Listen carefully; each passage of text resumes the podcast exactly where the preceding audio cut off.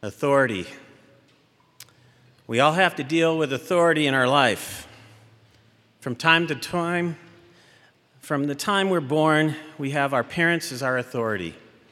As we grow, authority over us expands to our teachers in school and those that care for us. Later in life, as we move into adulthood, we recognize that the governments of our city, our towns, our state, and our country have authority over us. I'm sure we've all had experiences where we feel those in authority have, in one way or another, at times failed us. We might have felt a parent failed us in some way, or we experienced that our government has not lived up to our expectations. Ideally, authority is supposed to be for our good, as God's gift for us all. Mothers and fathers are meant to care for their children to love them, protect them, and prepare them for life when eventually they'll have to fend for themselves. Again, ideally, our politicians and civil servants are meant to care and provide for our well being.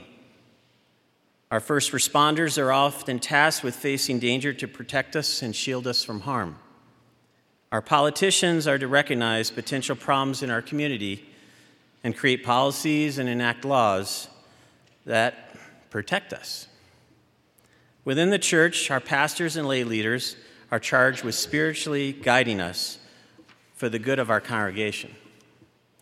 So, at its base, authority should ideally be a loving service to others.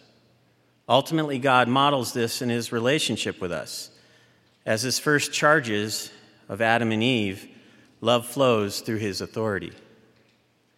It's a mindset that we need to have in our homes, in our society, and throughout our nation. But as I stated earlier, sometimes authority can be, and sometimes is, less than loving and caring in its role. That doesn't mean we should re- disregard it or throw it away. True, it can become authoritarian and even tyrannical, where the rights of people are neglected for the sake of authority's own pursuit of power. Authority can become indifferent and therefore not help even to safeguard the rights of any. It can demand obedience but not demonstrate the love of God that is at the core of its foundation. Those of us who are under authority have a role to exemplify the love of God that the authority is supposed to provide. This may even be in directing authority back to its role of service for the sake of others. In some extreme cases, that might also include disobedience to one's authority for the sake of the higher authority. For example, Peter was once ordered by civil authorities never to speak the name of Jesus. But Peter responded, We must obey rather than any human authority. Acts 5, verse 29. There are also similar responses to this abuse of authority and the call to a higher authority throughout the history of the church, as well as in civil society. Our example in the church is the early efforts of Martin Luther as he nailed the 99 Theses in Wittenberg. Now, if you know me, I'm a student of history, and I like to study World War II. And as a student of that history, with a personal interest, I'm reminded of the example of the Danish resistance on behalf of their Jewish population during the war. In late September of 1943, the German military contingent in Denmark moved to round up all the Jewish population in the country and send them to concentration camps. A sympathetic German attache leaked the coming operation to the Danes and the news spread like wildfire through friends, business acquaintances, and strangers wanting to help. Ordinary citizens all over the country offered refuge to Jews in churches, attics, country homes, and residences.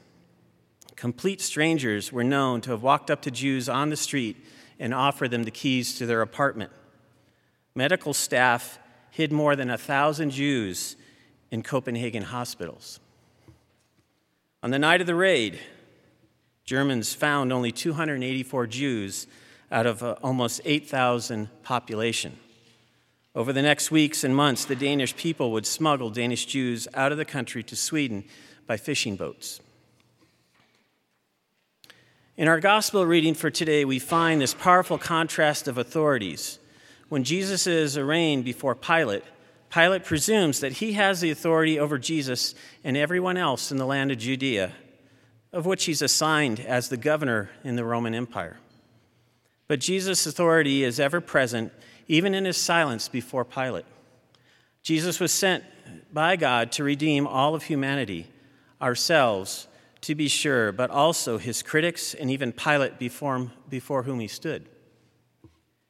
Even beaten and abused by this authority, Jesus puts on public display that through his wounds and suffering, even unto death on the cross, the authority of God's promising mission is greater than anything the world can offer. Authority is truly right when it beats with a compassionate, full heart of service for those whom it is called to serve. We can see this when a parent shows loving care for and comfort for a young child when he's been bullied by his peers, or when a police officer recognizes the pain of a family whose home was burglarized at Christmas and organizes anonymously to replace those gifts. To be sure, authorities sometimes also have to make difficult decisions. Even in the gospel reading for today, Pilate sought to release Jesus even as the critics of Jesus cried out and demanded his crucifixion and death. His final concession to their wishes would seem to be what has happened time and again in history, where the victim is rendered up to the suffering for the sake of an angry mob. By his wounds we're healed. As Jesus makes his way to Golgotha, the place of death, we see the contrast between the authority of law and the authority of the gospel. Legal authority is second to the last, to the authority of the gospel, which is ultimate and final. When Jesus spoke from the cross, it is finished, he meant that all judgments of this world, even the judgment of death itself, is now rendered mute. However, much, the, much of the authority of the law may hold us accountable to death. Death itself is conquered by the one who bore it for our sake, so that peace and life, restoration and hope are the final word of God for us.